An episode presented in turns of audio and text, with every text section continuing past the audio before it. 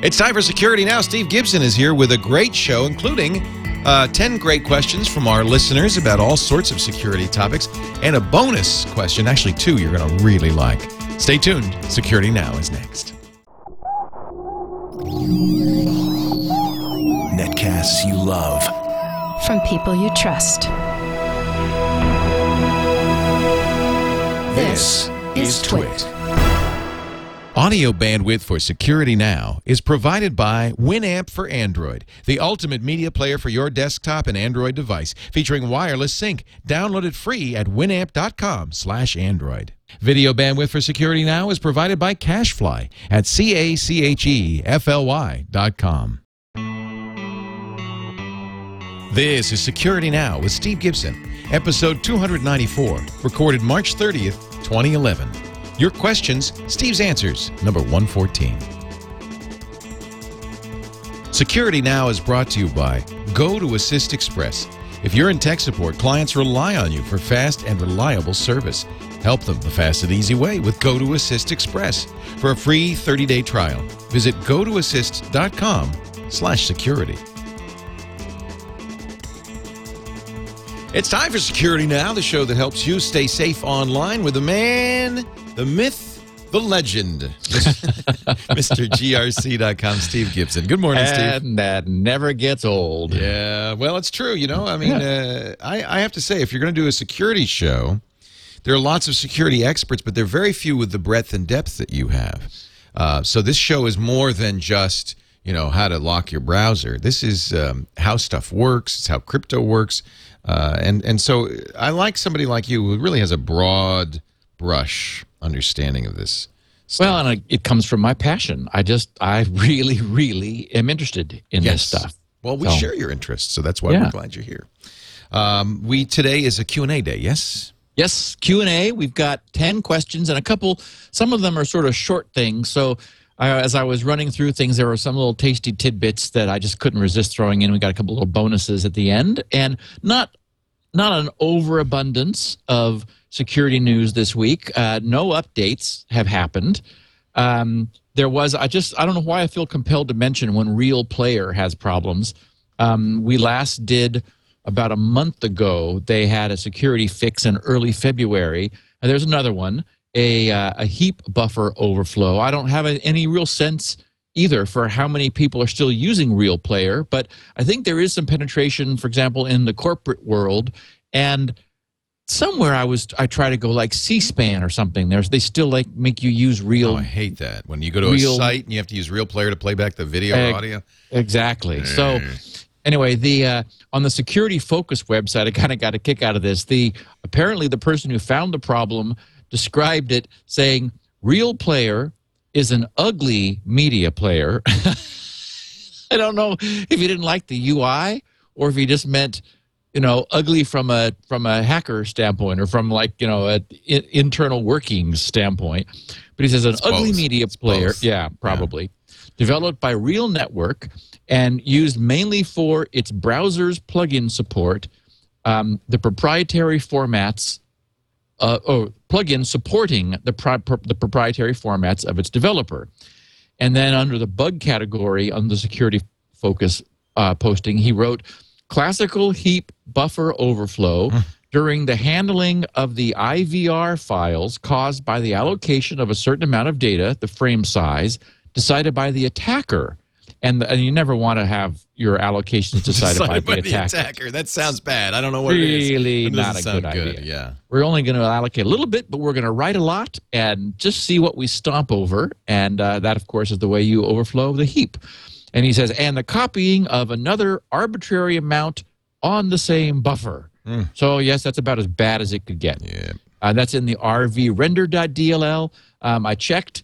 They have no updates as of the recording of this podcast. Hopefully, they will get onto it. The nice thing about Real is that they're not trying to make any claims as to, well, we're only going to update quarterly, so hold on to your seats in the meantime. So, I, you know, they'll fix it when they can. Although I think I also just it flew by my eye on the news a couple days ago that they just lost Yeah. their, Their CEO, CEO. quit Yeah. after a year. Rob Glaser, the founder of uh, uh, Real Networks, quit a year and a half ago. replaced Ah. him. That guy just quit. It Yeah. doesn't doesn't feel like a vital growing concern. Ongoing enterprise. You know, they tried. Uh, you know, last year they announced kind of a complete uh, f- uh, pivot on their business model. Like, I I don't even remember what it was. It just was it was odd, and I think it's obviously not going so well. So, Well, and when I went to their site to see what they had to say about this, there's like all this other stuff going on. It's like, okay, w- there's like nine different things they're trying. You know, essentially, I mean, they were first. To, to their credit, Yep. uh, Rob left Microsoft and founded Real. And, you know, they were out there early. Unfortunately, they really upset people who cared by by over commercializing their Right. player. right. You know, I mean, it it was. I mean, it's like spyware before spyware existed. It was really nasty, and and so they, they got a bad a bad reputation, and really created an opportunity for other uh, for other alternatives. So I just think their day is probably uh, past. yeah, I think that's Now, the big news this week, I'm not going to address in today's podcast because it's going to be the entire topic for next week because there's so much interesting detail about it. And that, of course, is the Rogue SSL certificates that were issued by a reseller of, of Comodo.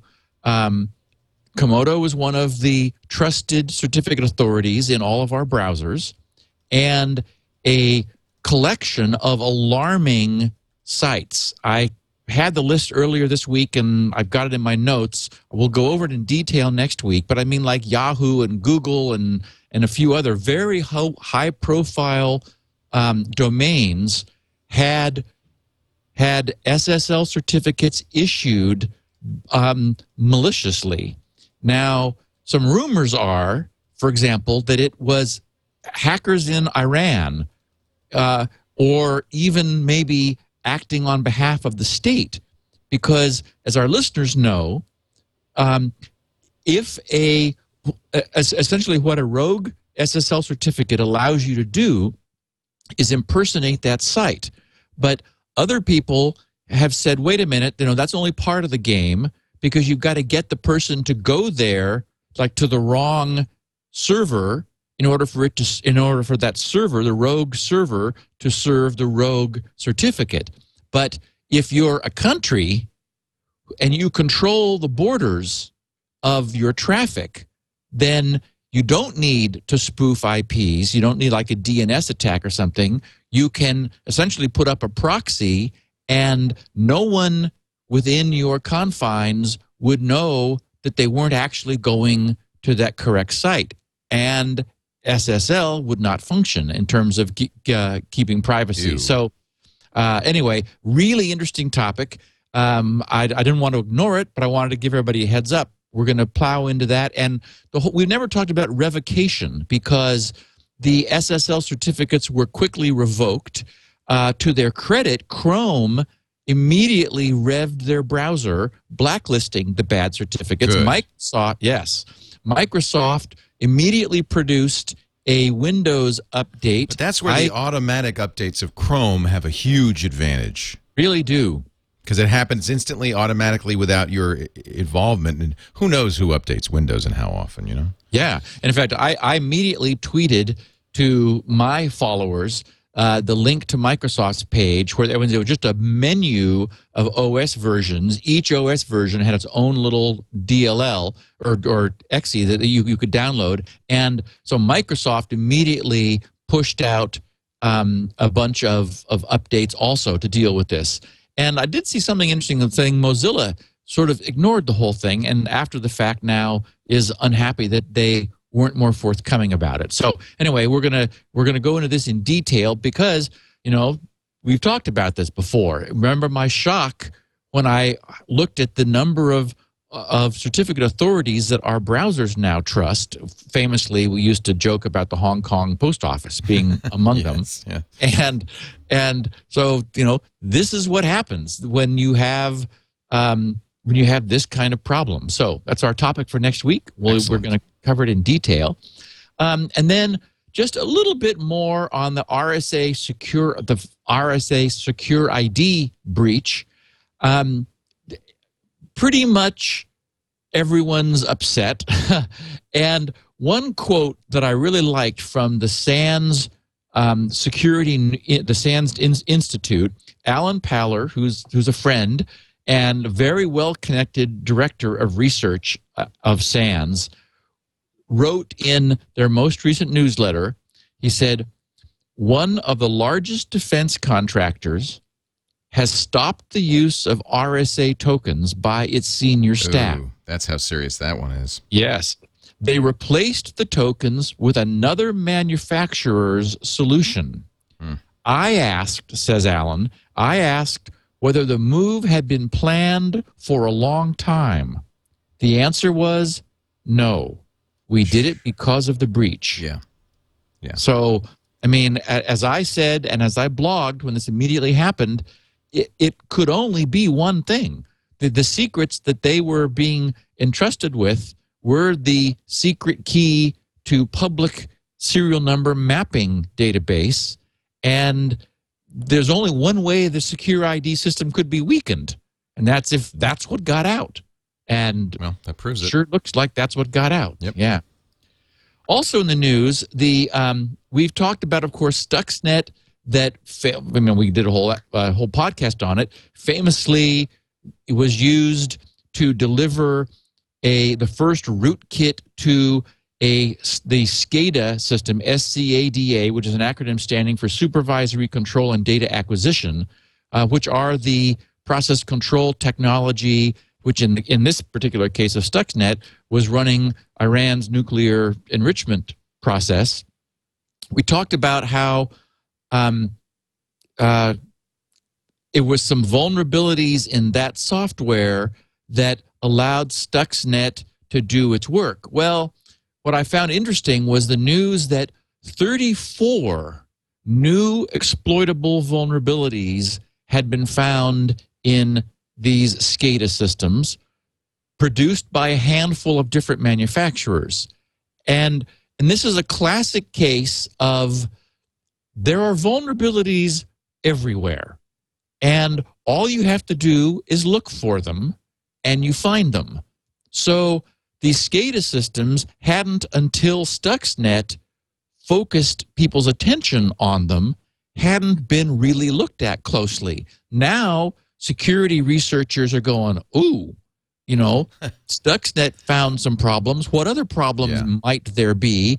And oh, what do you know? Here's 34 in two weeks. I bet that's you know people don't treat this kind of stuff as uh, as as insecure as they say PC is.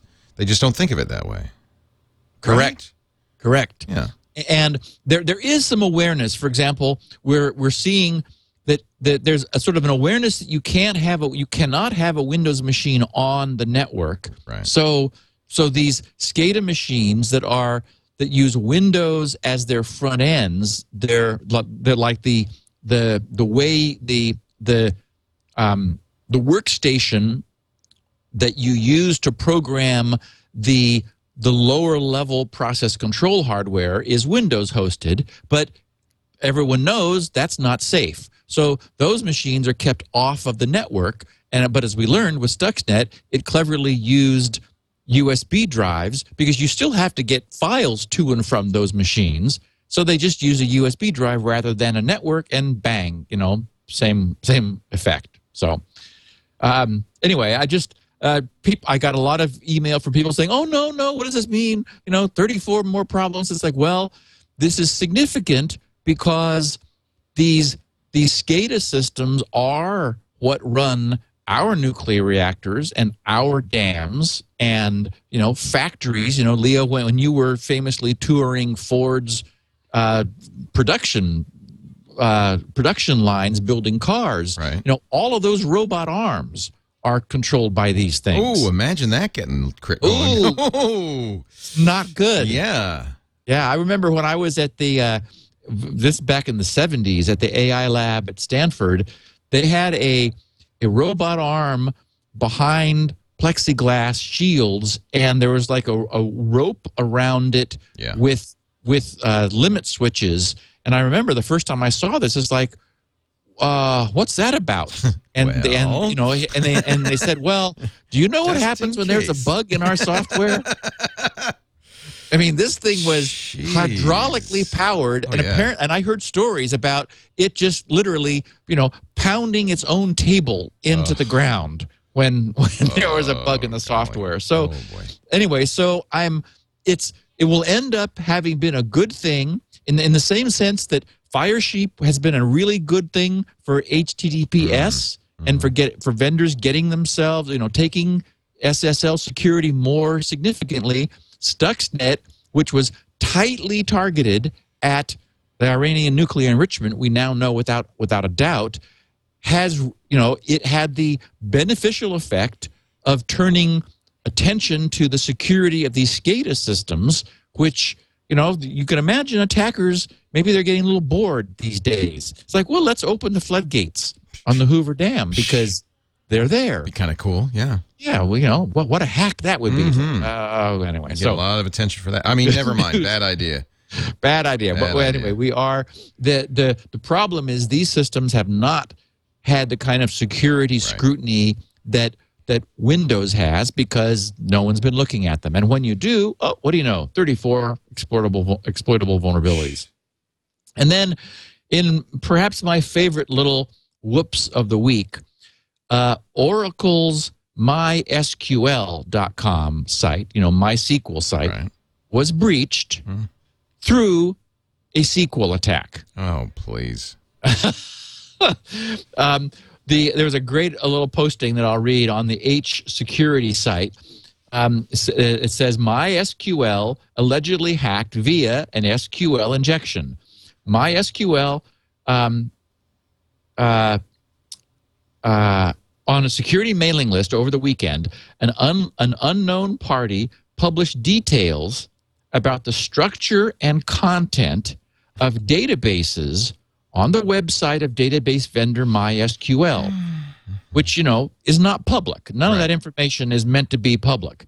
The information was apparently accessible via a security hole on MySQL.com's website. The hacker says the vulnerability is a blind SQL injection problem. This is a worst case scenario for a web server because the flaw allows access to the entire database behind a public facing website. SQL injections are possible when, when SQL commands can be embedded in user input so that web servers pass them on to the backend database. Blind SQL injection means that the result of the database operation is not displayed. In other words, the attacker has to work blindly. In such cases, hackers therefore often ask the database yes no questions and link one of the answers to a time consuming operation. Depending upon how long it takes the resulting page to appear, they can tell whether the response to the what the response to the query was. So I mean it's be it's classic beautiful hacking. Among other things, the data made made public includes password hashes Oh. for database access, and some of the plain text passwords behind them have already popped up on the internet.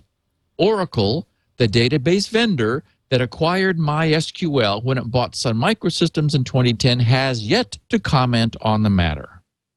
So, anyway, even the database vendors are vulnerable to database injection. Well, if there's a MySQL problem, of course, who's going to be running MySQL? I'd say the MySQL website. First place I'd go. exactly. Yeah. Now, I did want to mention in miscellanea that I got a number of of uh, uh, I don't know what to call it feedback for lack. I won't characterize it anything other than that. To my reference to toy operating systems last week, when I How talked dare you about- call my operating system, whatever it might be, a toy? exactly. And people's like, well, and you're using XP. And it's like, well, yes, that's true. Um, which because that's what everybody else is using. I would love to be using U- Unix, but you know, When Steve all- retires, he'll be open BSD all the way. precisely Or whatever. Is it NetBSD? I can never remember which one is the one It's you free is the one Free. BSD. Free yeah. BSD. Um, you know, we're we're being subjected to emergency out of cycle updates pushed on us constantly. We update monthly from, you know, blindly accepting what Microsoft gives us. Uh, if we visit a bad website, we could be taken over. Um, mysterious things happen all the time on our systems, and we just sort of shrug and reboot them. I mean, I, you know, my icons all turn into something different, and I go, okay, fine, you know, it's time to reboot because I haven't for a week or two. And you know, just ask anybody who does PC support. They're, they're ne- they never see the same thing twice. Users bring computers. Well, I can't get on the internet. Well, I can't print anymore. Well, you know, uh, Notepad doesn't work anymore. Well, IE won't open. Well, I mean, it's it's one thing or Oh, another. believe me, I, this is what I hear on the radio show nonstop. these are these are toys. Yeah. I mean, it's just this is not. I mean, and the fact that we're used to it doesn't make it right. This is. I mean, you know, the the systems that I have that are running GRC haven't been rebooted in four years. Wow. I, mean, there. It took a long time to get them that stable. It was really hard to do, but I mean, they are rock solid, actual operating systems that that that are not like this, where it's like, oh, I downloaded some patches. You know, may require reboot. When has it not required a reboot? May. Ah. no, I mean, it's just you know, it, it it is full employment for guarantee for anybody involved with these things. Anyone doing PC support, you know, as you mentioned, you on the radio show, Leo. I mean, it's it's just it's endless. It actually makes me nuts because I feel like um, people, quite rightly, normal users have, you know, been sold this idea that they can use technology easily, safely, uh, reliably, and and and change their lives. And then, unfortunately, what the the reality co- comes down that they they have to become security experts, they have to become geeks, they have to become enthusiasts, or rely upon oh. somebody else. and learn not to click links. You know, Yeah. mom sent me some some very well-meaning birthday cards. Oh, I hate that. You know, it's like She I gave your address to everybody. I know. You know, so my email address is out there, and and I'm I didn't open them. She said, "Honey, didn't you get those?" I said, "Mom, we've had this talk before. I, I I will not open those. Well, and I don't you know, know, what they are." right. I said, I, and she said, well, what do you mean? I said, well, mom their site could have been compromised. People's sites are being compromised all the time. That's a And good point. It doesn't have to be a malicious vendor. They could just be hacked. Well, like like Oracle was, you know. Yeah. I mean, you know, and and uh, so who was it? Oh, McAfee. It turns out has is their McAfee site is riddled with. It was just this was in the news this week, riddled with security Well, that problems. inspires confidence. Jeez, but that's the that's the thing that kind of. And by the way, this is why Apple sells the iPad in in droves and will sell more and more and more. Is because people are really uh, frustrated and puzzled and baffled, and they don't know what to do.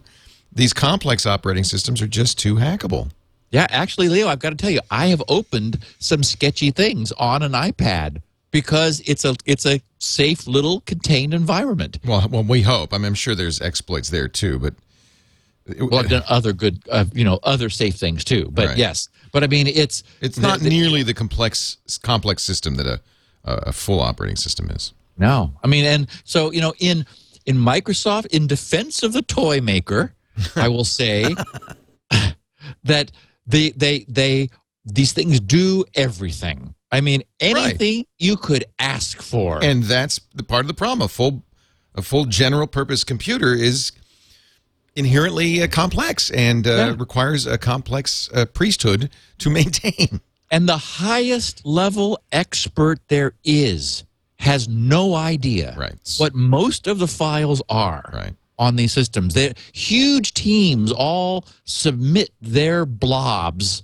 and and then the only way Microsoft can know that it kind of might work is when they put it out and have it tested extensively and when they ship it it has tens of thousands of known problems Right.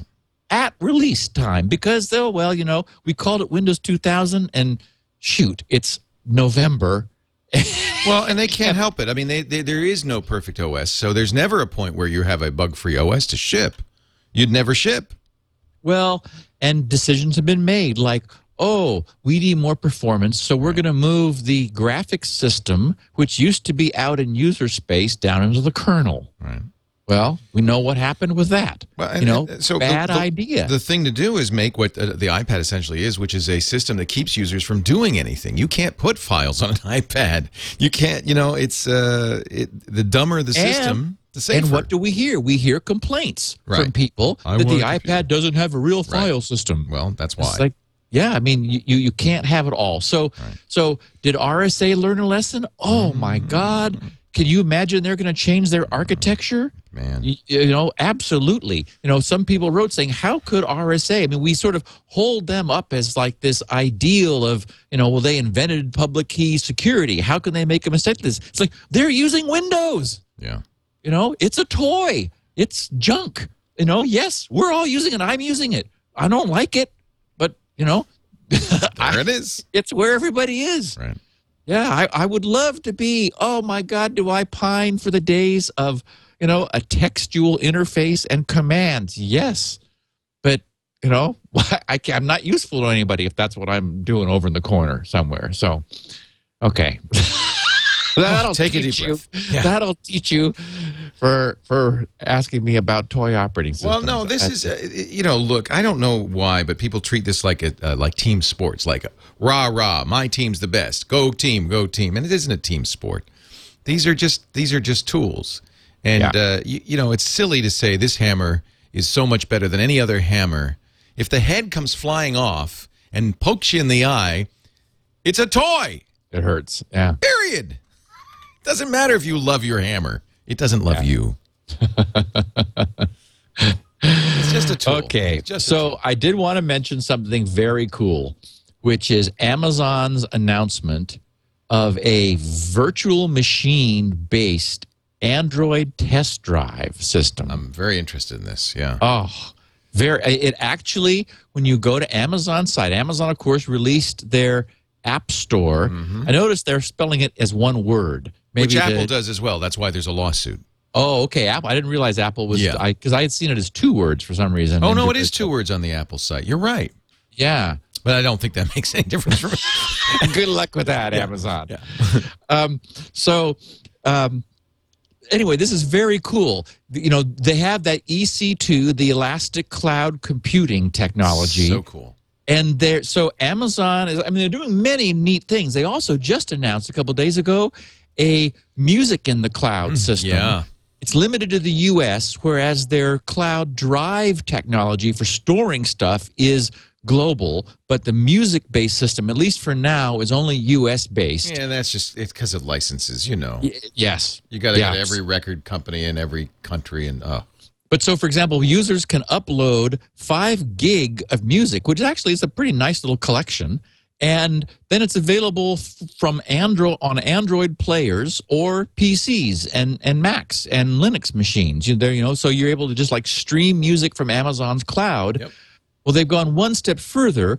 They actually have created a virtual Android OS. And I mean, it must be that they're going to be producing a tablet. It's just, you know, eh, that's, that's, no doubt about that. There's just no Yeah, doubt about it yeah, any yeah. longer.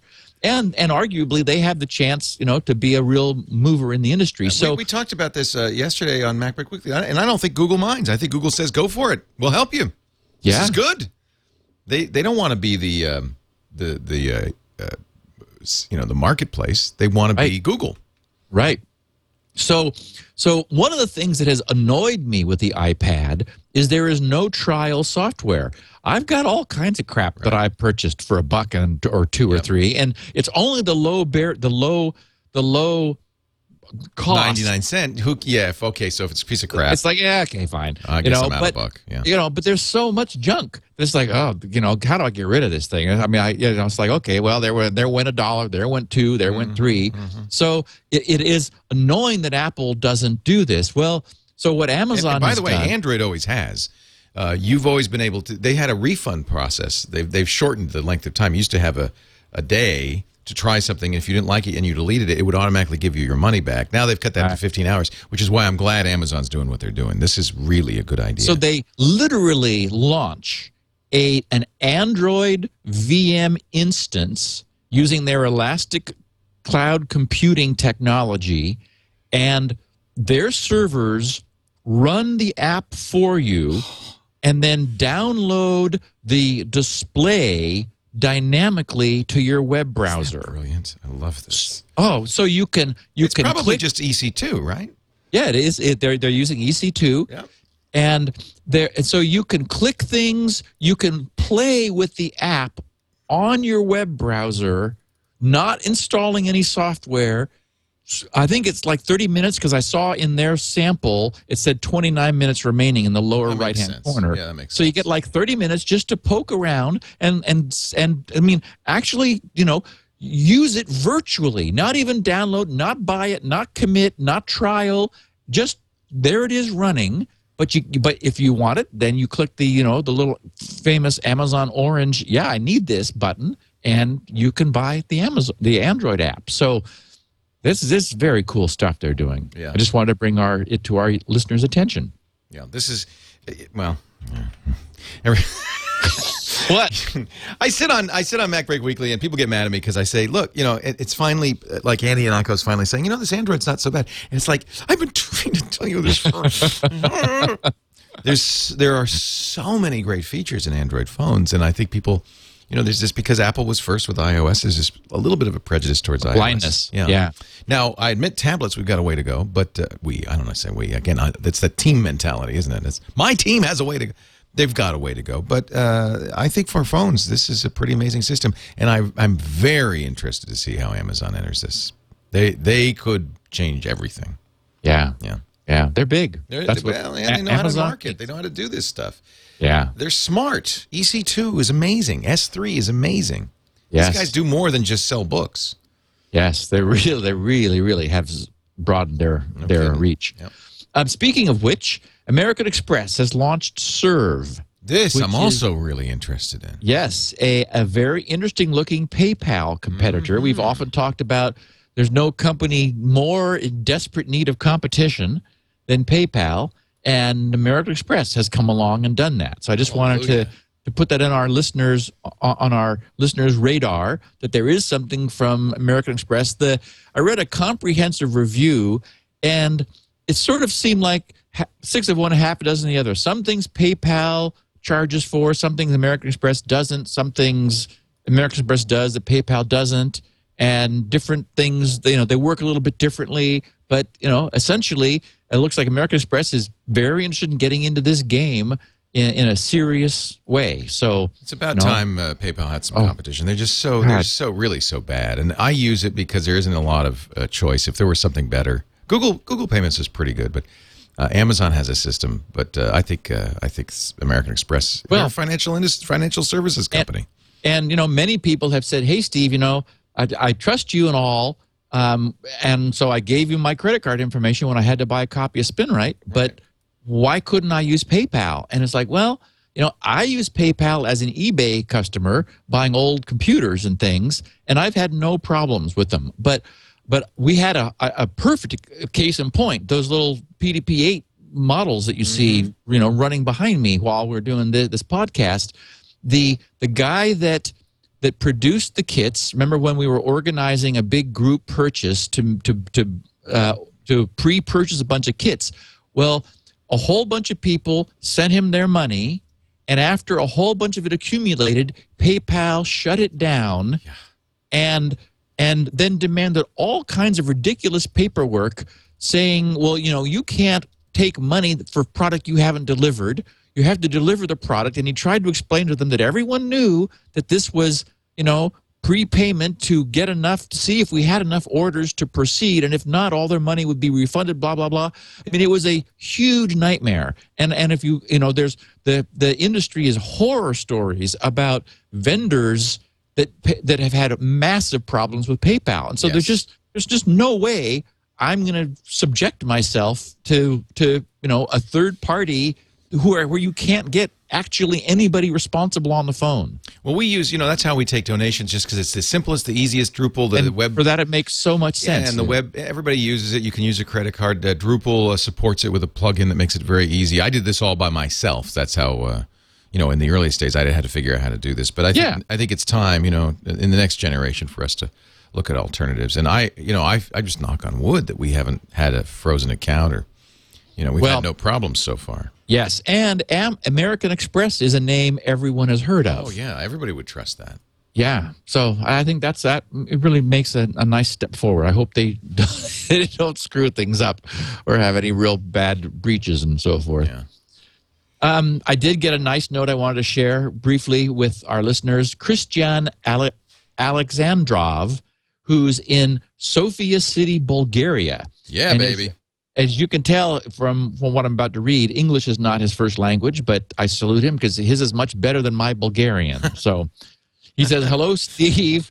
Spinrite saved my St. Valentine Day with, um, he says, a friend of mine is a restaurant owner who uses very old Compaq Presario M2000 laptop, Intel Centrino mobile CPU, uh, a 1600, one gig of RAM, so forth.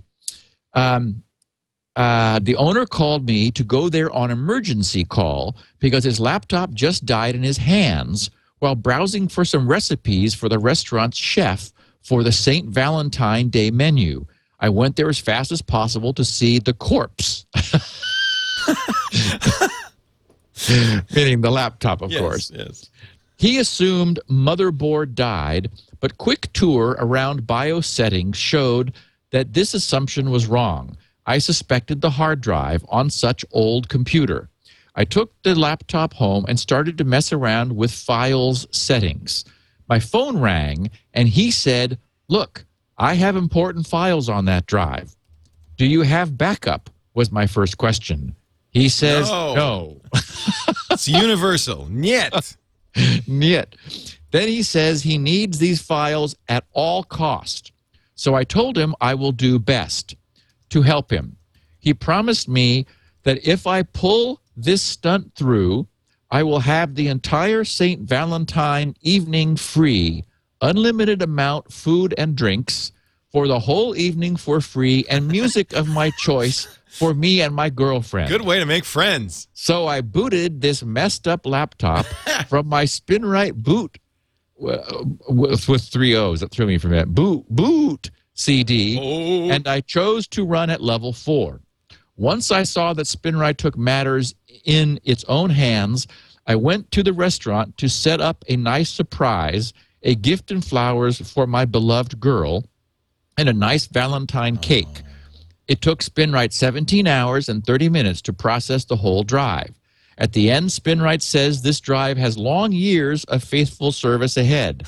Not- Really? Is that a message in SpinRite? no? But it does. The, the the smart system does you know show you how the drive's doing. you have long life, my friend. He said, and now the computer booted and all of the drive drive's files were oh, saved. Love this. I was surprised as much as I could be because of the old model and age of age and obvious abuse of the laptop. so I updated everything, ran various tools, I backed up the files, I fixed the partitions and so on, updated Windows, system protection such as antivirus and set up, oh, so he really spoofed the thing up. XP, SP3, firewall, and I connected to the laptop to my router so I can update the OS. While I'm waiting all updates to come and install, I decided to share this story with Security Now listeners. That's great. I brought the laptop to its owner and he tested it. He was happy to see all his files intact and the laptop working fine. Thank you, Steve, for this great piece of software, and thank you, Steve and Leo, uh, for this outstanding podcast. Best wishes to both Twit TV and GRC.com from a happy SpinRite user. I so love thank that. you, Christian, for that. That is great, just great. Great story. And I'm glad you didn't fix the uh, the. I mean, it's it, his English is excellent, but I but we could hear his voice coming through, which I love. Yeah, yeah, I love that. Christian, thank you for listening to the show too. That's wonderful. yes. All right, we've got questions, uh, uh, ten good ones, plus a couple of uh, freebies we're going to throw in at no fun. cost to you. But before we get to uh, your questions and Steve's answers, uh, let me talk a little bit about our good friends at Citrix who do that fabulous program called Assist Express. Now, every uh, every tech person who listens to this show has a toolkit. I know, I'm sure, and I trust SpinRite is part of that toolkit. You know, the little CD you bring around, maybe some cables. I you know I have like a USB adapter that uh, allows me to take a bare drive and mount it. I just used, in fact, uh, and this is going to be a part of my kit from now on, one of those eSATA external bays that you put a drive in. Henry's drive uh, died. I was going to SpinRite in because SpinRite will work through that, right?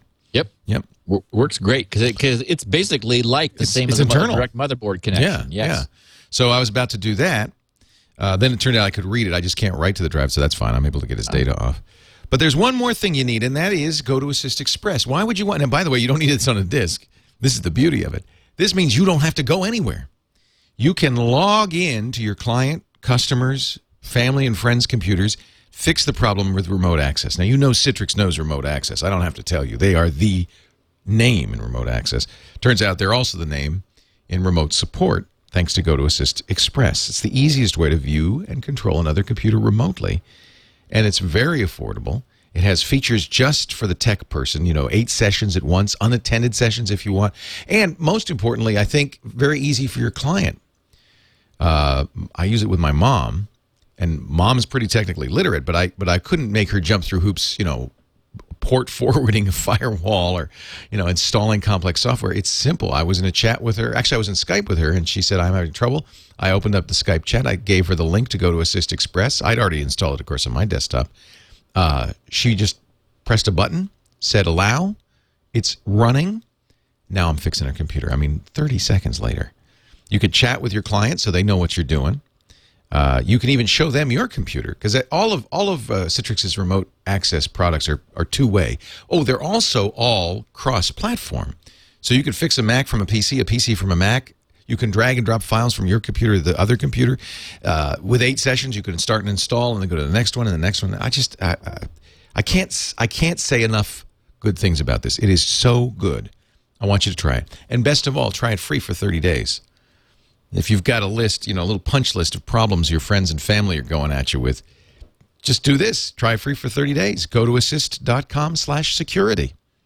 You get the full the full setup. You get to do everything, as many sessions as you want, as often as you want, as long as you want. Um, 128-bit SSL encryption, end-to-end, 24-7 customer support for you. GoToAssist.com slash security.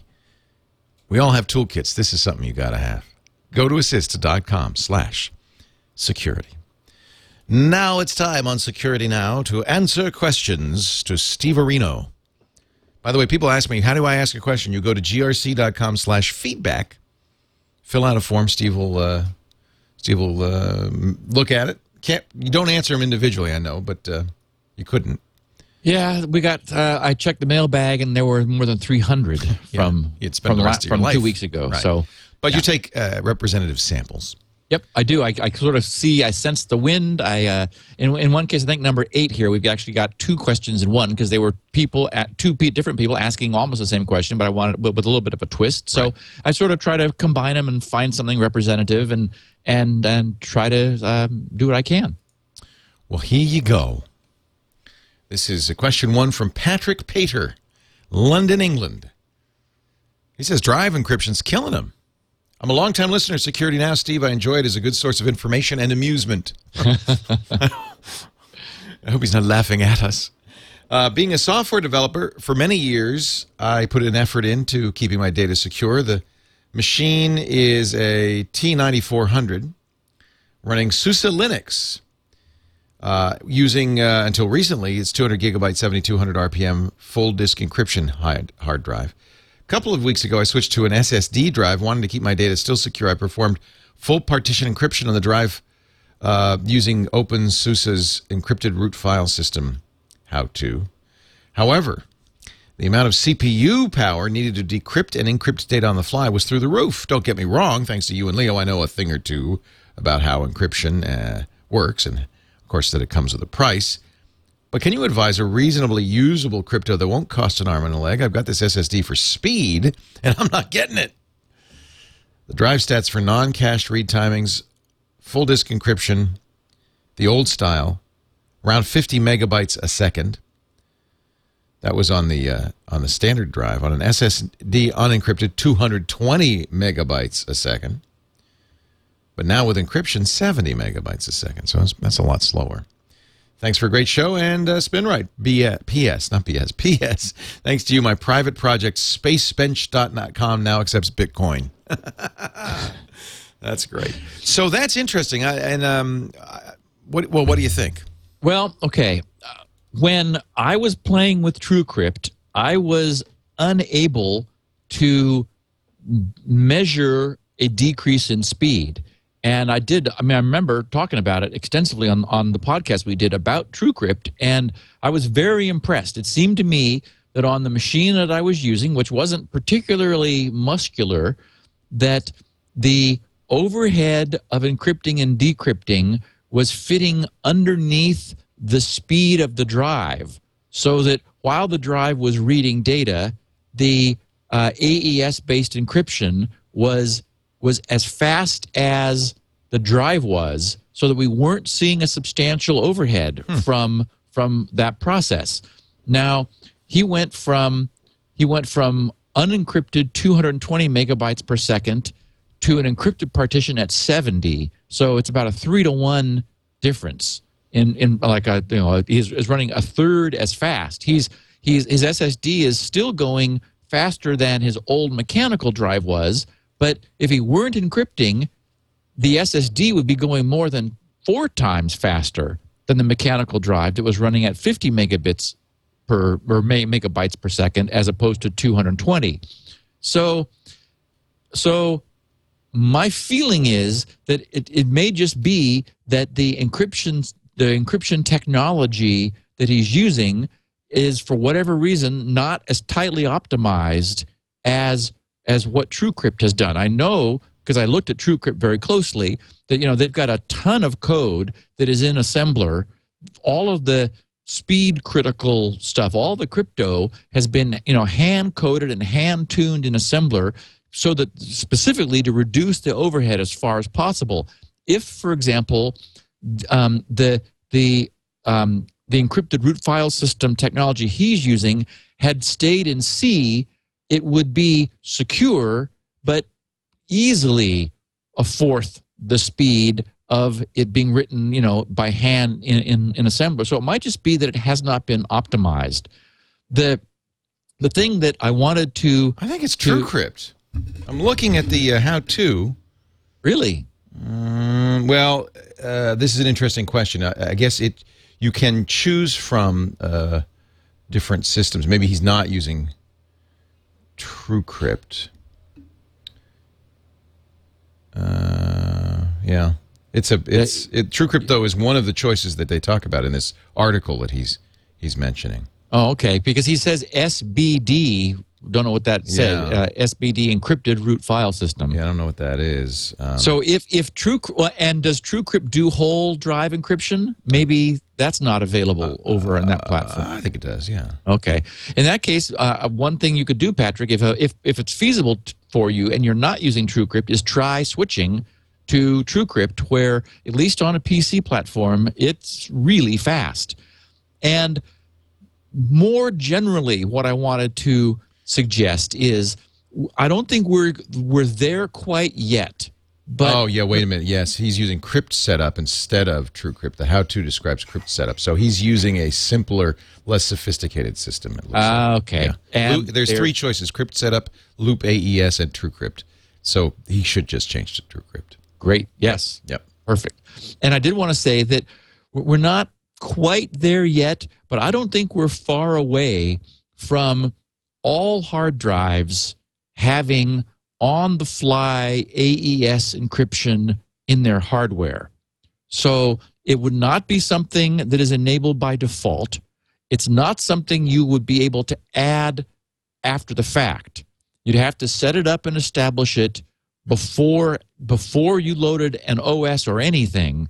But the idea is, and we've talked about this at various points along the way, the idea is that everything written would pass through the encryption, everything read would pass through it to be decrypted, and at boot time, the drive would be given the key which it would it would have internally that allows it to do the encryption and decryption. The beauty of that, and whether it's on a hard physical hard drive or on an SSD, is it solves everyone's concern about these drives being difficult to erase. uh, th- you know that sectors have been spared out that are no longer accessible that might have a piece of of important data on it, or the SSD's drive leveling might might um, move some data somewhere else that it hasn't um, that it hasn't erased that, that forensic analysis could could get. But if everything is encrypted from the beginning, then when you remove that key from the drive, the entire thing is filled with noise that is no good to anyone. So, again, we, we see this in some laptops. Um, and in, in in some drives, it's not universally available. It's something that that really has to happen. And the other problem is, since it's not something you can add incrementally, the drive, if you're getting it from a manufacturer, it has to have been set up that way at the time that it was manufactured. And then you've got the problem of the manufacturers technically having the password for the drive. So, I mean, it, there is a there, there's some logistical problems with implementing it. For but for people who are really concerned, um, once the hardware is there, we'll at least have the ability not to leave data behind when we decommission um, hard drives Yeah. or solid state drives. Kill that. Kill that slack space. Yep. Uh, moving right along to. Actually, now I've opened. Uh, I blew it. I opened up that Linux article, and now I don't see the questions anymore. Me go back, back, uh, back to our wiki. Here we go. Question uh, two: An anonymous listener wonders, old Internet Explorers will IPv6 kill them? Listening to 292, you're talking about the uh, Microsoft's attempts to kill IE6. I saw a job description today that included website testing with, ready, wait for it, IE5. But are these old versions of Internet Explorer IP version 6 ready? Were they designed to be protocol agnostic enough? What about old Netscape browsers or old game consoles like the Xbox and PS2? What happens with them and IPv6? Really good question because in many systems, for example, like an Xbox, you know, you'll see configuration data that has the dotted quad IP address. Mm-hmm. You know, it's 192.168. dot, You know, 0.1 or it's DHCP that knows nothing about IPv6. That you know, it knows how to get a dotted quad IPv4 IP. So the question is when IPv6 is being delivered from our curbs, you know, curbside, what happens to all of this equipment that we've got that predates it? And that's, you know, just one more example of why this is a challenge and why people are going to be, you know, going kicking and screaming to IPv6. I believe what we're going to see is this will be something that befalls our NAT routers. You yeah, know, there's something called uh, tunneling. Exactly. There are all. I mean, it's a confused mess. And when we finally get to our how the net works, um, we're we'll be certainly be spending a lot of time about the whole IPv6 to IPv4 transition. and I'm sure we'll be talking about it a lot this summer and in the fall as as you know this becomes more and more important. But but it's it's what's really funny is that this is exactly what the all the IPv6 proponents didn't want. Right. The whole- the original concept of of the internet was every device has its own IP address. And we were supposed to have plenty because we after all we had 4 billion, 4.3 billion in a 32-bit address space. But chunks of that space got allocated for other things and turns out we need more than that many. So we have to go to a larger a larger bit size for the address. So we're going from 32 to 128 bits giving us a really lot. I mean 340 with an amazing number of zeros after it is 2 to the 128 power different ip addresses. So um, the problem is that we still are carrying the legacy of IPv4, which I would argue in our lifetimes will never go away. There will there will be all kinds of systems that stay on IPv4. So, what does our NAT then do? Well, what it's been doing for us up until now is converting a single public IP address into a personal network of of IP addresses. What it will next generation do is convert IPv6 down to IPv4. And there's no reason it can't. We can that the the it's simple to have hardware translation that works in the same the same nature as port translation and IP address translation works that not that that right now NAT routers are not trans are not translating the format of the packets they're translating the content but they can certainly transmit the translate the format so that you would have a NAT router with a IPv6 public IP that would behind it still be running and I bet they do an IPv4 192.168 and nothing within our home networks would know the difference. A lot of the, uh, if you get, you know, Hurricane Electric right now will give you an IPv6 uh, uh, a setup. In fact, uh, Randal Schwartz is boasting he's got like a Class C IPv6 network, or Class B because he because Yeah. it's why not? There's so many addresses. In Go fact, ahead. I, I don't think they allocate on Anything. a smaller than a No. certain. I mean, a large chunk. Right. You, you get like you know sixty-five thousand IPs. It's like okay, that ought to, that ought to hold me for a while. So if you go to tunnelbroker.net, you can go. This is free. I, Hurricane Electric is uh, one of the big. They're like level three. They're one of the big backbone companies. You know, big Right. internet service providers for internet service providers. And uh, what you can do is, uh, for free, get your own IPv6 by tunneling over existing IPv4. And it's uh, it's you know actually it's Randal did it because he just wants to kind of test it and play with it and learn about it. Uh, and so it's kind of interesting. So uh, tunnel tunnelbroker.net, and you get your free IPv6 tunnel, and everything will continue to work. Your hardware doesn't stop working. It's just uh, it's seeing IPv4 over a, a tunnel, and actually the IPv6 is going over an IPv4 tunnel. So it's crazy. and I've I've asked my uh, my level three guys uh, about IPv6, and they're ready to give me a block Sure. anytime I need it. Sure. I've asked my T1 providers, Cogent, and the hardware that are, that terminates my T1s is not currently provisioned for handling IPv6, but the, the neat thing is one of the engineers is one of my old friends from the Verio days, and he is going to be lobbying for the importance of switching over. Yes, uh, Because good. I'd like to have IPv6 natively flowing in here so I can b- do a bunch of experiments and you know prototype the technology that I'll need ultimately to move over to GRC. Yep. So That's, it's- I'm sure that's what Randal's doing. You know, he's it's a for, for it's also got great bragging rights. Oh yeah, I'm running Exact- IPv6 all through the house.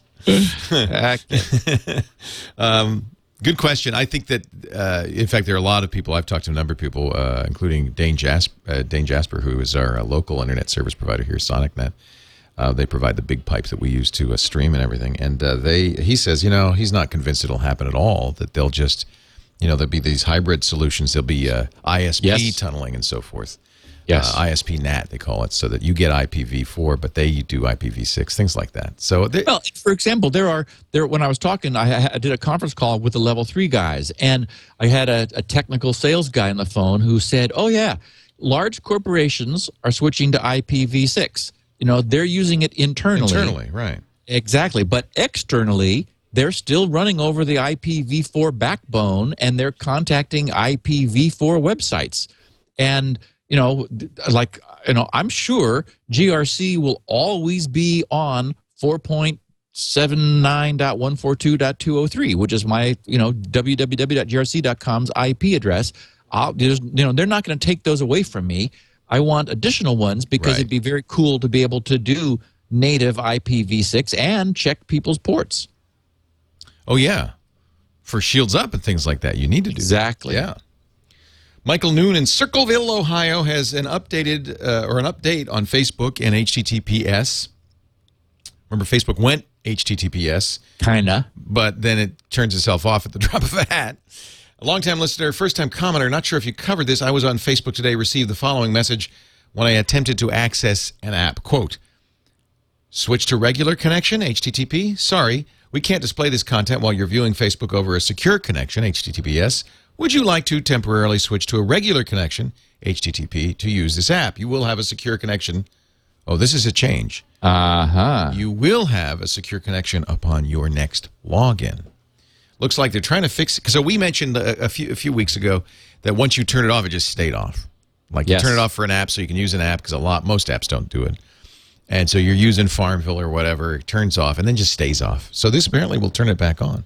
Looks Yes. like they're trying to fix the issue about having a shut off the secure connection completely. I did need to log out of Facebook, which people don't typically do. But when I logged back in, it was back to HTTPS. Thanks for a great podcast. So that's great news. I wanted to let I wanted to update our listeners that that was fixed because a number of people wrote to me and said, "Eh, not so much, Steve," and to- and then verified that HTTP setting was disabled if you if you acknowledged the um, that old dialog box. It unset it essentially in your configuration and left it that way. Now, as you say, it's a little bit of a problem that you have to log off in order to in order to have it back. On the other hand, the what they're what, what they're protecting people against is logging on in a insecure Wi-Fi hotspot.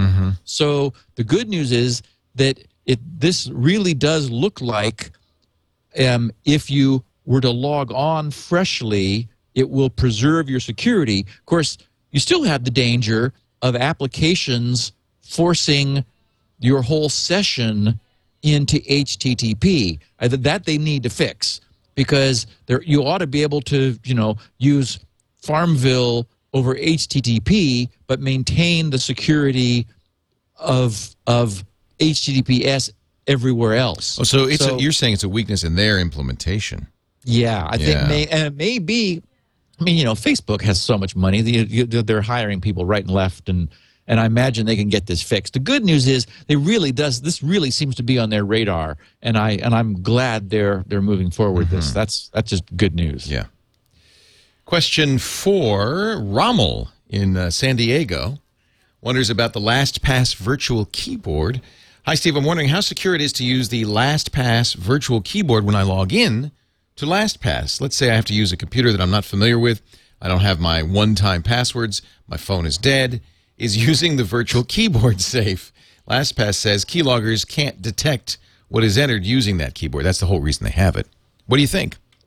Well, okay, so basically he's painted himself into a corner where he's he's use, he's using a computer that he doesn't control and he doesn't have one-time passwords which LastPass provides as sort of a, a, a- an escape hatch for this purpose and his phone is dead so he can't use telephone authentication so he's backed up against the wall with their virtual keyboard well so one thing I have to say is, well, what have what choice do you have? You know, it's the only other way at this point Well, to you could log not in. log in, I guess. Yeah, and it it is the case that they did not implement this virtual the on-screen keyboard through the keyboard interface specifically so that keystroke loggers could not detect it. So all that's happening is that that there's JavaScript there which is capturing mouse down events in coordinates and translating that into keystrokes. Mm-hmm. So so that's about as secure as you can be given the situation you're in. Um, the problem, of course, is that LastPass is still logging you into websites. And if the browser remembered your username and password that's being logged in, then those are sticky. So you definitely want to make sure you set up for you use a browser that offers private browsing so that you can create a session that will not leave breadcrumbs behind. Uh, and then, yes, I think you can use LastPass's virtual keyboard with as much confidence as possible. I mean, it's again, if something malicious were in the computer designed specifically to intercept the virtual keyboard, it could because all software is software. Right. Um, but the chances of that are vanishingly remote. So I would say, as long as you, you know, you definitely want to use, always use a browser that offers, um, you know, a, a sandboxed private browsing option when you're lo- when you're logging into sites on machines you don't control, so that it's not going to leave traces behind. Um, and then LastPass is you know is the way to, to log in. Question five Joseph in Los Angeles has a VoIP hacking follow up question. Steve, I'm addicted to your podcast. That's good. Uh, it's like a free continuing education, but this is one class I really look forward to attending. Anyway, on to my question. I listened with great interest to your most recent Q&A, 113, our last one. One of the questions had to do with being able to decrypt about half of a VoIP call. It was a if you didn't hear this hack, it was a very clever hack. My business using a VBR compression. My business has a PBX switch that allows us to connect a traditional office phone, multiple phone lines, and the ability to intercom other employees and so forth over the internet. Instead of a traditional phone cable, we plug in an Ethernet cable. Actually, that's the kind of system we're going to put into the new uh, studios using Asterisk, hosted Asterisk. We've had this since 2004 when I literally begged my phone vendor to sell me the equipment so I could have employees work at home and answer our phones. We were the first customer in Southern California to install this equipment. The system has been incredibly reliable for seven years. I couldn't be happier until I listened to the podcast today. At the time, the vendor thought I was crazy for worrying about people hacking our phone switch. I was really worried about a bad guy somehow connecting to our PBX over the internet to make phone calls. I was insistent that the PBX only be accessible over a local 192.168 IP. Here's my question Are the VoIP calls through a VPN tunnel able to be monitored using this technique? I've always assumed that our calls are private when on the VPN, but fully hackable over copper. Do I have anything to worry about or change? I'm very curious whether you and Leo gave me an A or an F for the way I set up access to the PBX. P.S. I'd like to vote to make the podcast even longer. You never, you never waste our time trying to educate us. Uh, Okay. Interesting question. Really interesting question. First of all, I salute. I d- definitely give him A, an A. A. Yes. for uh, uh, Joseph in Los Angeles for for going to the extent that you have. Um, I, I've also, uh, when I did build this building that we were talking about earlier, had a phone system installed, and I remember, and I'm sure you do too, Leo. There was a there was a bunch of scams going on with people breaking into PBX systems and getting outside lines then they would make transatlantic phone calls from. Um, I mean, like, then and this is in the day back in the day when you know long distance was really expensive, so that you you know you you thought twice before you even dialed out of your own area code. Um, and many corporate systems ended up clamping down by like disabling the ability to use an area code in order to prevent this kind of problem. So, the just to refresh, the hack which he's talking about, which has concerned him, is that what was discovered was that that variable bit rate encoding changes the size of the samples of of digitized voice as a function of what's being digitized because because some things um, can be compressed more than others. And an analysis showed that just by looking at the size of the data packets about half of a variable bit rate conversation could be determined blindly. Just i mean which is just really cool. Speaker independent um, i mean just amazing cool hack. Now the good news is he's over a vpn um, it's not clear though whether the packets will be varying in size after they're vpn encapsulated or not and all other network traffic is sharing that same VPN connection, which would tend to mask the the VP the the VoIP packets within the VPN tunnel. So, um, and if this system is what seven um, seven years old, it might not be using a variable bitrate codec. The older asterisk systems were using fixed bitrate codecs not variable. So um, if it's a fixed bitrate codec, there's nothing to worry about because that's leaking no information in this really clever hack. Um, or if there's other network traffic happening at the same time, web browsing or, or anything else, that it sounds like he's got everything tunneled through a VPN, that would mix in with the VoIP traffic, and there's no way then to to that anyone on the outside because the VoIP is going to be encrypted, so they're just going to look like completely opaque blobs of data that that no one would have any way of dissecting further.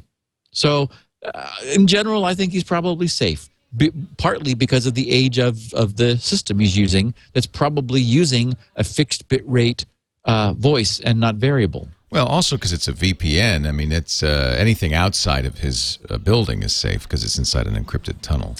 Except that if the VPN, for example, if, if, if, if he's using UDP, the VPN might be just encapsulating the UDP packet. Oh, So I should would- I should mention that because I always assume VPN's encrypted. It doesn't have to be an encrypted tunnel, right? Doesn't have to be, but I think it probably is encrypted. But remember, that was the cool thing. That's why the, this would the, this the the hack that we talked about two weeks ago. You could read, you could determine fifty percent of the conversation from encrypted VoIP. Right, but it's in its tunnel, so th- that wouldn't affect the tunnel, or would it? Um, the, the the the the idea would be that the packet lengths would be varying. Oh, it would. So it would affect the tunnel. Yeah, yeah. Uh, uh, The if- VPN if- doesn't pad. Uh, the VPN pads, but it still varies. So it's, it, the, the, the VPN would have a fixed amount of padding, but the individual packets would still change in size depending upon their payload, which is encapsulated inside the VPN packet. Wow. Yeah, I mean, so uh, I mean, it, it's possible with a variable bit rate codec on, uh, on a VoIP, which is encrypted, and then encapsulated in a, in a in a VPN tunnel, that you could still figure out what was going on inside. We should probably say that although this method's published, it is non-trivial. Oh, you're right. This It's not something point. some hacker has a It- data. it- you can't download it yeah. anywhere right now. because you need a, I think you need a massive database of sound samples and things to compare it to. I'm sure it's just not a simple thing to do. Yes, I mean th- this was a very cool research project in a university that Right. that showed a proof of concept. Now we know that proof of concepts do tend to mature over time. Um, so Well, yeah, I mean, somebody could do would- a rainbow table sort of a thing with voice samples, I guess, but it's not. I don't think it's widespread. I It's think- not And what are you really saying over the phone call anyway? Come on. Question six: JT in Wintergreen, Virginia. Hmm, that's fresh. Wonders about MSSE versus MRT. Longtime Security Now listener Steve, licensed SpinRite user. I uh, switched my home office and home computers to Microsoft Security Essentials. That's the MSSE, which I keep current, and I run an automatic full scan with the Security Essentials every night. It only flags malware once every couple of months or so. Okay. Also, he says that so offhandedly. Yeah, no big deal. Uh, also, immediately after Patch Tuesday, I run the latest MRT in full mode, thorough. That's what you want is that thorough scan, which it doesn't do automatically. Once I do that, do I have any further use for that month's MRT? Isn't the once or twice daily update to MSSE definitions making security essentials more current, therefore more complete? That's a good question. Microsoft does not explain this at all. They really don't. And in poking around, I see a huge amount of confusion about this. So I wanted to try to provide a little bit of clarification. Um, remember that we heard last week someone who told us that he ran the MRT, um, which is the malicious software removal tool, in full mode, and it found a an installed rootkit which nothing else had found. Um, that is why Microsoft created the MRT, um, and and maybe it's the the the consequence of the history of the way Microsoft got into this that explains why it's unclear. So I wanted to share what Microsoft says about their MRT, the malicious software removal tool. They said the tool removes malicious software from an already infected computer. Antivirus products block malicious software from running on a computer. it is significantly more desirable to block malicious software from running on a computer than to remove it after infection. The MRT removes only specific prevalent malicious software. Specific prevalent malicious software is a small subset of all the malicious software that exists today. And finally, the MRT focuses on the detection and removal of active malicious software. Active malicious software is malicious software that is currently running on the computer. The tool cannot remove malicious software that is not running. However, an antivirus product can perform this task. So the two MRT and MSSE, the Microsoft Security Essentials, are very different. And MRT came about because Microsoft was having problems updating Windows with their monthly second Tuesday of the month patch on systems that had rootkits installed. They remember that was causing problems, causing all kinds of crashes and things because Microsoft would change some core components which whose internal offset addresses changed and when the system rebooted the rootkit would try to reinstall itself hooking those physical locations which in the new update had moved and it would destabilize the system. I mean, it would crash. And so people were blaming the update for wrecking their system.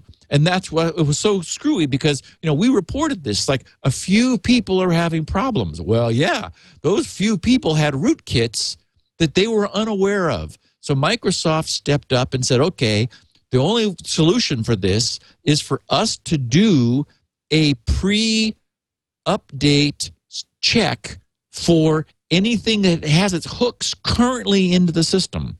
So that's the difference between the the malicious software removal tool, which only looks at things in RAM actively hooked in, versus Security Essentials, which is much more like a traditional AV. Um, bottom line is uh, a- directly answering JT's question is there a benefit to running MRT more than doing a full scan immediately after it has been updated? And I would say, well, um, given that MSSE is finding malware every couple of months on his system, I would say, yeah. Um, you know, That's not good. um, it is absolutely the case that MRT can find things that that security essentials may not.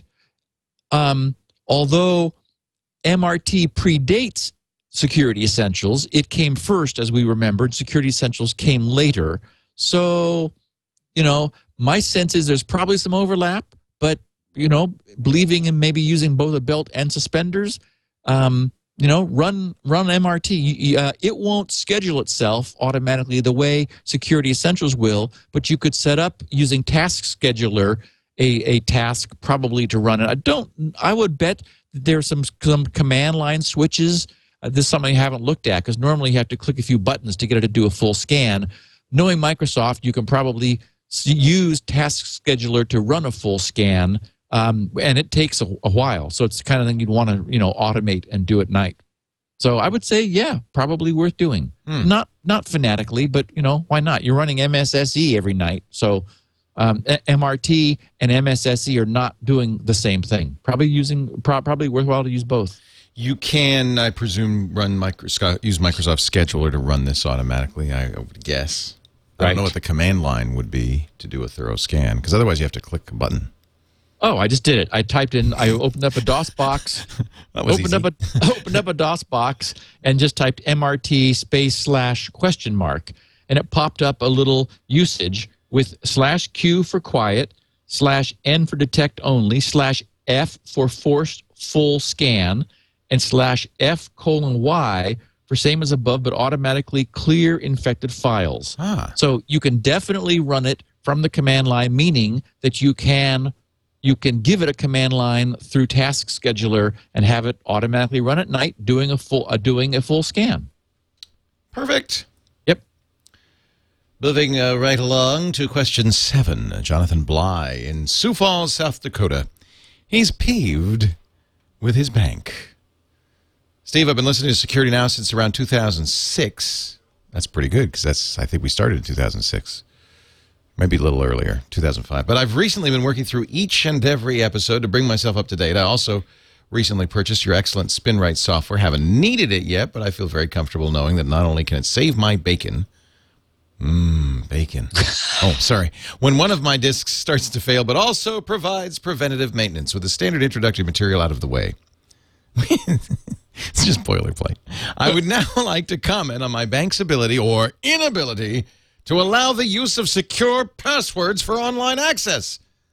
The following is a letter I sent off to the bank through its contact link. Dear sirs, I have been trying to change my password to something more secure than the easily guessable combination of a dictionary word followed by some numbers to a secure password from grc.com. I was completely dismayed at your ridiculous restriction of a password to a maximum of 16 characters. Quite honestly, that should probably be the minimum. Fine, I'll obey the restriction. I dutifully cut down the secure password from 64 characters to 16. I copy pasted the new password into the appropriate fields. I hit the submit button. I got an error. Hmm, maybe you don't allow copy pasting of passwords. So I tried typing in the password. No go. I tried typing in a new password that I made up on the top of my head, being a slight modification of my current password. No, that just went fine. I tried switching to Internet Explorer and Firefox. Hmm, neither allowed me to use the password I'd like to use. Fix this. Good day, sir. As you can tell, I'm sure glad the bank was glad to get that note. We'll get right on that. Good day to you, sir. Uh, as you could tell, I was a little miffed with the bank. I feel like duct taping the software engineers to a chair in front of the computer and playing every episode of Security Now for them. Wait, maybe you prop their eye, eyeballs open as well. Now, if I did so, I would think they'd come up with a system a little more security friendly. I understand that having a small password would be preferable to the people who have no sense of security and just want to log in quickly. I, however, live on a shoestring budget and I need my finances to be completely secure. Anyway, love the netcast and everything you and Leo do. Just wanted to know that uh, your your guys' hard work is very appreciated. All the best. Jonathan Bly, Sioux Falls, South Dakota. So, anytime you see a limit on a password length, that's a bad sign. Yeah. Because what it implies is that they have allocated 16 characters to store your password in their database. The one good thing we heard about the uh, hack of the Oracle MySQL database was that hashes were obtained as opposed to the password plain text. Um, remember that a hash converts any amount of data into a fixed size token. And so if a site were hashing passwords as they as everyone should in this day and age, then there would be no length on the password because they could take as long a password as you gave it and they would hash it to the same token, which that's what they would store. And when they asked you for your password again, they would perform the same function and see if the two tokens match the one stored and the one they just made from what you gave them. So it's distressing that a bank is not doing so. What this means is that if at some point someone compromises their database, they'll get everyone's username and password Ooh. and be able to log in as them. The beauty of using a hash is that if the database is compromised, they get their usernames and the hash. But the, the whole point of a hash is you can't unhash it. You know, you can't unscramble the egg. You you you the the hash is a is a information lossy process that loses information as it moves through the hash, but it creates something unique. And from that, you cannot guess what the input was. The only thing you can do is to to use, as you mentioned earlier in the podcast, Leo, a rainbow table is a is a series is a, is a, table of known input and known hashes. So if if it weren't a salted hash, which is the other thing that good security uh, requires that you do, where you add something different to it, you like you salt the hash by adding something to what the user provides, so that the result is still different from what what a rainbow table would provide. Then you've got security. So um, all I can say is uh, to Jonathan is that you know I hope that over time we stop seeing this kind of limitation um, from from websites where security really does matter. Now, mitigating all of that, 16 characters. If you really choose a you know a random chunk. I, I'm I'm confused as to why he took 16 characters from what he got from the perfect passwords page at GRC, and the bank wouldn't accept it unless they also don't allow some special symbols. You know, I bet you that's signs. what it is. I'm sure Yeah, that's what it is. It might just be like A through Z, zero through nine, and dash and underscore or something, which is, you know, further annoying because then it's really preventing you from creating a, um, a unique password. And then I'm wondering if it's case sensitive or not because the only thing you could really do then is play with with the case given that the password is case sensitive you know come up with a non-alternating but but odd changing case if you're not able to use special symbols. Do anything you can to to to you know make it something that is different from what someone would try just brute forcing. So mm-hmm. anyway it doesn't bode well for the security of that bank. It's a little weird.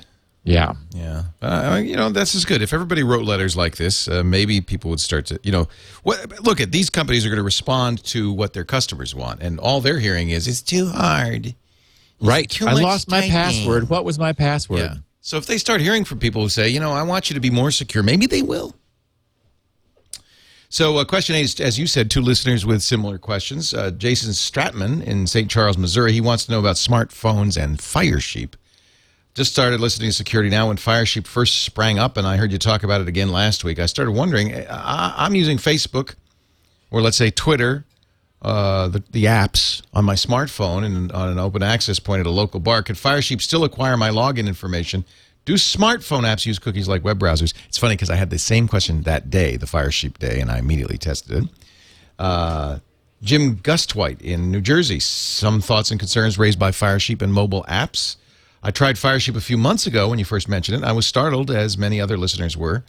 Many websites are switching to secure communications for browser-based HTML traffic, but there, but are there APIs used by mobile applications also using HTTPS?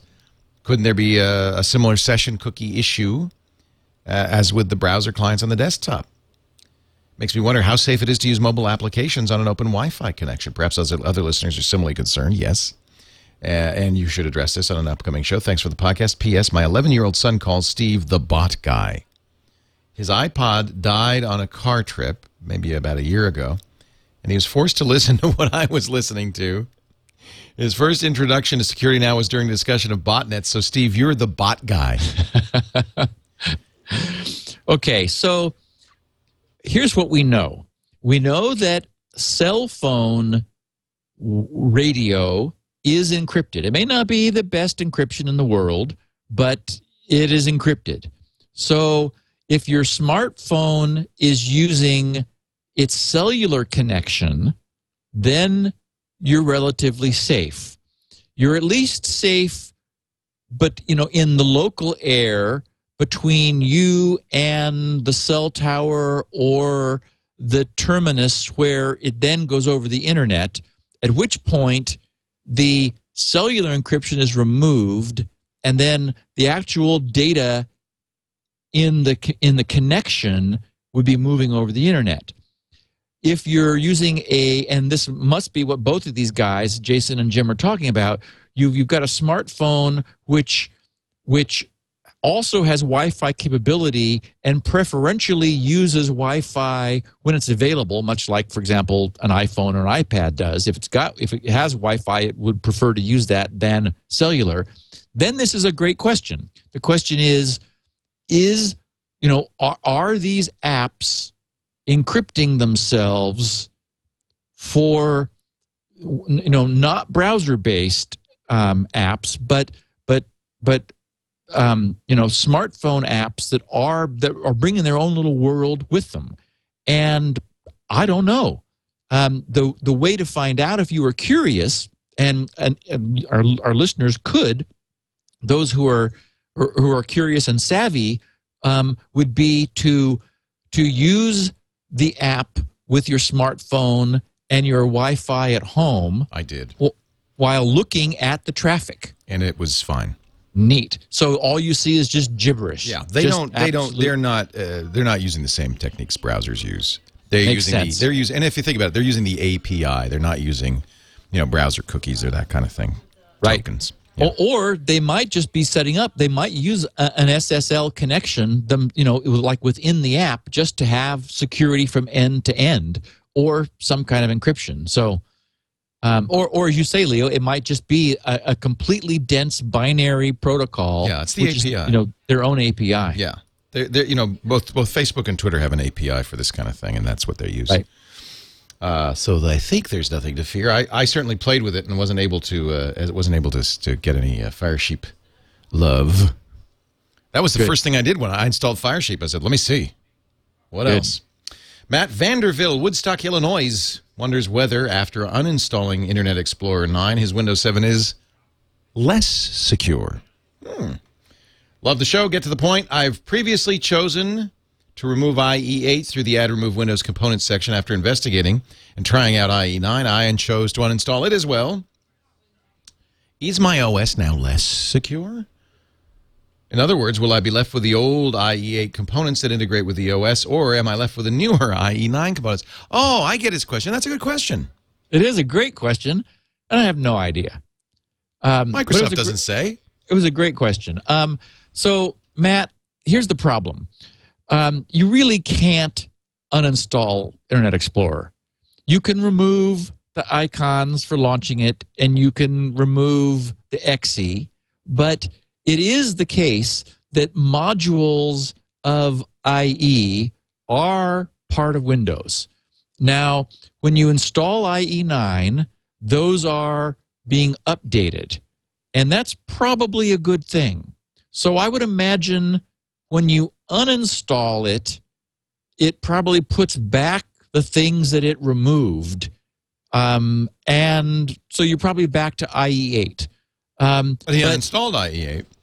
Yeah. So but- what does he but- really have? Exactly. Um, you, but, and that's my point is you can't really uninstall IE8. You can you can remove the UI of Internet Explorer, but you're still, for example, going to have the browser, the the the the browser helper, the the browser DLL, the the HTML rendering. For example, Outlook, you know, uses IE's browser renderer for its um, uh, to display your email and for its uh, preview window. And we we know that when you you know just previewing email can can cause your machine, your toy Windows operating system, to be taken over. So so IE is still there. That you you know if you're using Windows, you've got Internet Explorer. It's, it is deeply integrated into your Windows system. I don't know whether having IE9 and then removing it put back what was there before. I would guess it does, in which case uh, you probably have IE8. Um, that is whatever OS, wh- wh- whatever IE came with Windows 7, which would be Internet Explorer 8. So, um, and also, I'm surprised that you just uninstall IE8. I mean, I'm I don't use Internet Explorer any longer, except, for example, using Windows Update. I like to to go to win, to use Windows Update or Microsoft Update to sort of you know more carefully pick and choose what's going on with my updating of my software, and you can't do that uh, with Firefox. It only runs in Internet Explorer. Um, and also, there are times when I'm downloading things from Microsoft that it wants to run me through all kinds of weird validation hoops if I use Firefox. I go, oh, that's right. I got to do this from Internet Explorer. So for me, it's handy to have it around. I just don't use it every day. Um, and, you know, I've never been an Outlook user, so I'm not risking being bitten there. So anyway, I uh, my sense is, uh, you know, don't use Internet Explorer daily. Use anything else, Firefox, Chrome, Opera. Um, but also know that uh, Internet Explorer is still lurking in Windows. You just really can't get away from it. Yeah. It's part of the OS. so the only real question is, what does Microsoft do when you uninstall components? I mean, at some point, IE9 will become the default, and it will be using IE9 components whether you install it or uninstall it. Yeah, and so for example, I'd rather have IE9 installed and not use it Yeah. than than ha- have removed IE9 and maybe be falling back to IE8 because then you're getting the benefit of the security updates in the component you can't get rid of anyway. So that's the real answer: is um, just install IE9 and keep it. Just don't use it. You don't Yeah, have to exactly. use it, and Right. you're not really getting rid of it. So it's you know it's kind of a um, false sense of security anyway. Exactly. Yeah. Uh, question 10 from Jared Lysett in Duncan, Dun, I'm sorry, Duncannon, Pennsylvania. Actually, I should be more specific. Duncannon, Pennsylvania, U.S., North America, Earth, Sol, Milky Way. He wanted to be, you know, really narrow it down. Yeah, he didn't name a universe. I think someone someone else said universe number, you know, what we don't know. 39274. We don't Yeah. know what universe we're in. We're really That's not the sure. problem. We do know we're in the Milky Way, though. Yeah. He has the Chrome security tip of the week, week, week. First of all, I want to give a small tip of not saying bad things about Java. As one of your sponsors, Citrix uses Java. Hey, wait a minute. We don't say bad. We, it, we first of all, if there's a security issue, we say it. What Yep. what what Steve says is, if you don't have a need for Java, don't install it, because there's no reason to install something uh, that you don't use, given that it might have potential security issues. Precisely. That's just good policy. You don't install a bunch of crap you don't use. Nobody should do that. However, you're right. Citrix does use Java, and uh, and I think I don't as I have looked, and there has never been a security issue with uh, Citrix. So I don't worry and and they'll by, by bringing it along, they'll be keeping it current also. right. Yes, it Instead inst- of it just it actually does that. Yeah, it's interesting. It, it installs fresh each time and makes sure you have the latest Java. That's probably why they do that. Yep. Uh, here's a quick Chrome security tip. In about colon flags. So you're in Chrome, you type in the URL bar A B O U T colon F L A G S. I'm doing it right now just to see what. Which is just a cornucopia of of things you should you should like think about before you click on There's them. a- there's all a- kinds of all kinds of, flags. goodies. Boy, I, Yeah. a ton of flags. Um, so uh, he says in about colon flags. One of the most important flags there is is click to play. This adds a third option to the menu in context settings, which you click the wrench, then options under the hood, content settings, plugins, and that menu item is click to play. Now that means when you go to a website, you could choose not only whether or not to use the plugins at all, but also which ones specifically you want to allow. So you can only play the YouTube clip, but not the ads or other possibly malicious content. Also, you need to expand the location box as I couldn't fit Alpha Quadrant into it. I- guess Alpha Quadrant's a game. So this is a great tip, and I did it because he's right. Your normal operate your normal options under managing your plugin content is an all or nothing. And if you go to about colon flags and then enable that click to play and then restart the browser, when you go back into the options under the hood content settings plugins, sure enough, that that what used to only have two options now has three. And the one in the middle, I think it is, is click to play. So you'll bring up a page whose plugins are disabled, and then you can selectively click on them in order to allow that plugin to run, which is a very nice little upgrade to Chrome. I'm doing it right now. Tools, and then uh, tools And options, options. Hmm. then under the hood is like the last thing down on the left. I don't see it. I must have some strange setup. Oh. Here. Um, I'm in Windows, and we know that there are Oh, differences. It's not in the Mac. Okay. Okay, we know that there are differences Oh, between, rats. between Windows.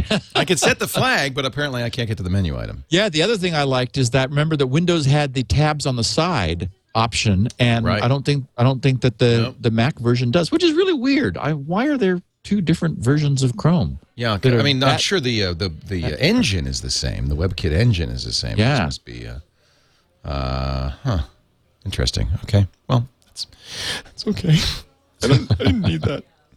Uh, let's see here. Going on. Stay where you are, Leo. You're safer over there on the Mac anyway. I'm holding on to for Right. dear life over here on this there, toy. there are operating plugins. There were plugins for uh, Firefox that would do that click to play thing for Flash and stuff like that, and that would, Well, that and- is a and very handy no- feature. and NoScript does. Oh, right, of course. Yeah.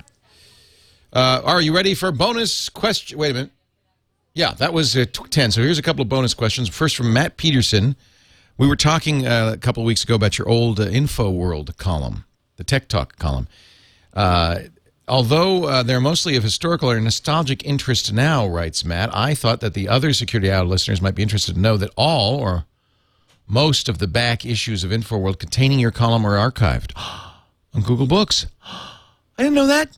So all of your insights from Borland's Turbo Basic Language encourages fast, easy, and casual use column, December 1986, to the only drawback to the SCSI interface is its pronunciation from January 1989, all the way up to your farewell column in 1993 are there to peruse.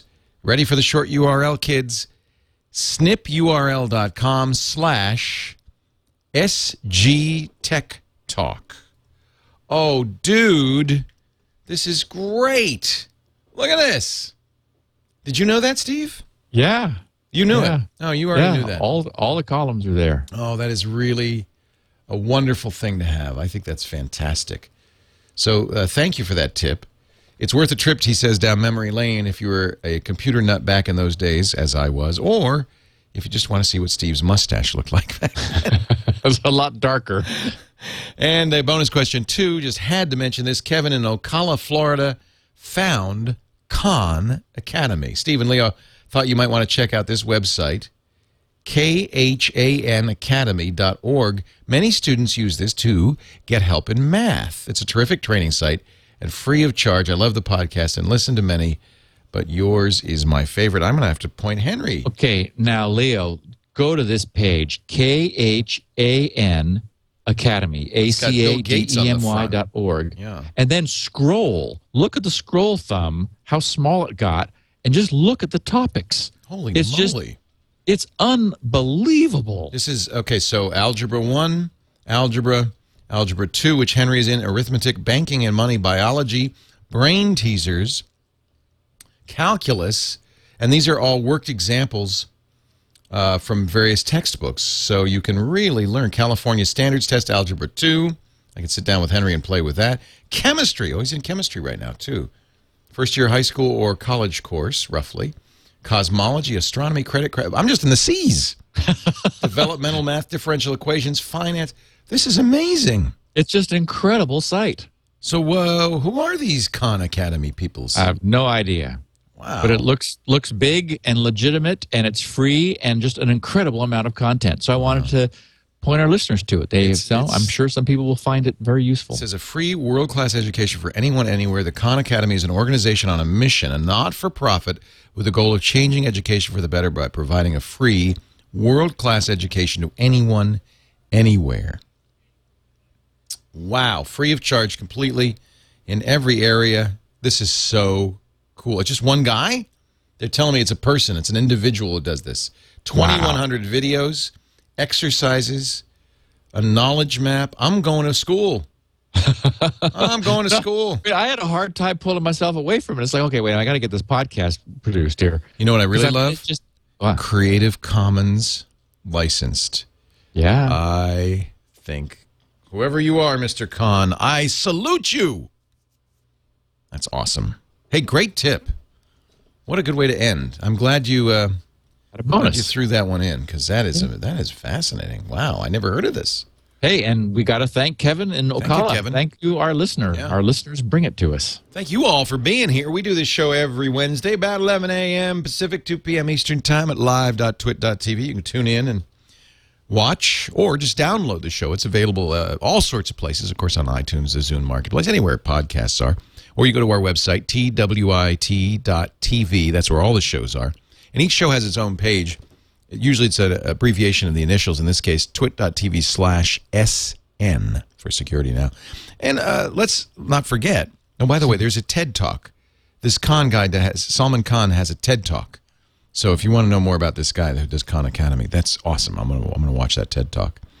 Uh, he says, "Let's use video to reinvent education." Yeah, Makes so much sense. brilliant. Wow, I'm so glad there are people like this in the world. Uh, Steve has the copies of the uh, shows. I'm glad there are people like Steve in the world who also gives away a lot of free education. If you go to grc.com, you'll find uh, all of the uh, audio of all 294 episodes, including 16 kilobit versions for the bandwidth impaired or people with bandwidth caps. You'll also find uh, the smallest version, which is a, a, a, a text transcription of it, which makes it really easy. All the show notes, too. That's grc.com. That's where you'll find SpinRite, Steve's bread and butter, his program to maintain hard drives, and all his freebies that he gives away, including the perfect paper passwords and more. grc.com. Steve's on Twitter, too. Well, let's not forget, uh, he is at SGGRC. And I think I'm either approaching or right around 18,000 followers. So I've been tweeting a lot about Fukushima and uh, various things that happen. So I'm trying to create a useful stream for people who follow me. And uh, so uh, Thank please you. do. Thank You you for doing that. I really appreciate it. And Steve, we'll see you next week. We're going to talk about the uh, the Comodo theft of the SSL certificates, how it apparently happened, what people have, Wow. uh, about certificate revocation, how that system works, which is something we've never covered before, and have lots of information about that. Should be great. Thanks, Leo. Thank you, Steve. Thank you all for joining us on Security Now. Security Now.